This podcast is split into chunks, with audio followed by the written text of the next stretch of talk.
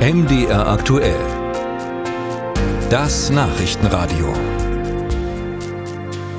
Die Union macht weiter Druck auf die Ampel. Sie fordert, den Marschflugkörper Taurus an die Ukraine zu liefern. Die Bundesregierung soll die reichweitenstarken Marschflugkörper aus Bundeswehrbeständen an die Ukraine abgeben. Außerdem sollen Soldaten für den Einsatz hier ausgebildet werden.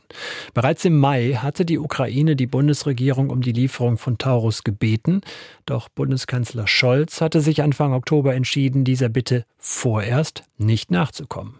Uli Haug. Bei der Bundeswehrtagung am vergangenen Freitag hatte Marie-Agnes Strack-Zimmermann vor Dutzenden Generälen den großen Auftritt gewählt. Herr Bundeskanzler, ich weiß, Sie sind geblendet, sagte die Vorsitzende des Verteidigungsausschusses, die aus der allerletzten Reihe eine entscheidende Frage an den Kanzler auf dem Podium formulierte. Gibt es bei Ihnen im Haus eine Strategie, nicht nur verbal, as long as it takes, sondern was wir der Ukraine noch tun können, damit sie wirklich erfolgreich in diesem Krieg ist, weil wir eben wissen, dass das auch für unsere Sicherheit von großer Relevanz ist. Der Kanzler bejahte kurz und führte dann aus, wie man bereits jetzt die Ukraine umfassend unterstützen würde.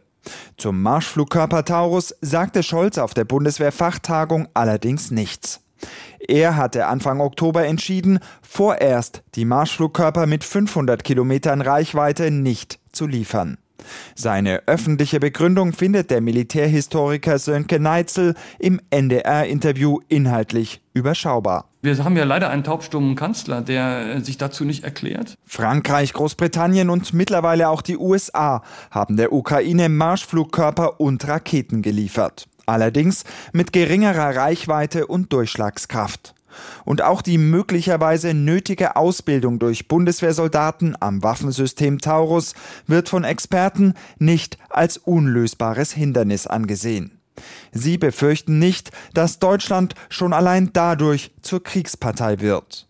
Unionsaußenpolitiker Roderich Kiesewetter zu den Gründen für den Taurus-Antrag seiner Bundestagsfraktion, der heute ins Parlament kommt. Es geht darum, dass die russischen Versorgungslinien mit weitreichenden Waffen abgetrennt werden. Weitreichend, um die ukrainischen Truppen zu schützen, aber auch um klarzumachen, was das Kriegsziel ist, die Wiederherstellung der Souveränität der Ukraine. Souveränität der Ukraine in den Grenzen von 1991. Das würde bedeuten, dass die Ukraine die Krim zurückerobern müsste.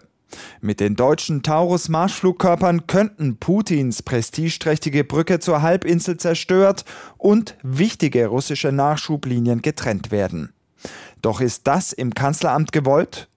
Der Militärhistoriker Sönke Neitzel hat zunehmend Zweifel, was den Kanzler und seine Berater angeht. Ich verstehe nicht, warum Herr Plötner und Herr Schmidt und Herr Scholz, und die sollen sich einfach mal erklären, alle drei, meinen, wenn der Taurus die Kertschbrücke zerstören würde, ja, wird Putin dann den Atomkrieg beginnen oder dergleichen? Das sind diese drei Herren, an denen es letztlich hängt. Die Taurus-Entscheidung liegt im Kanzleramt. Das hört man aus der Ampel und aus der Union.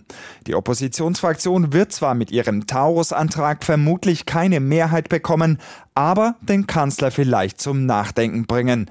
Hofft zumindest Roderich Kiesewetter. Am Ende muss die Lieferung stehen, weil ansonsten Massenflucht aus der Ukraine und Zerfall der Ukraine droht.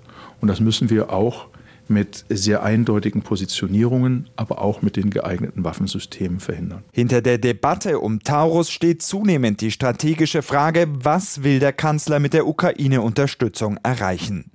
Will er die aktuelle Pattsituation auf dem Schlachtfeld halten oder will er, dass die Ukraine den Krieg vielleicht doch gewinnt?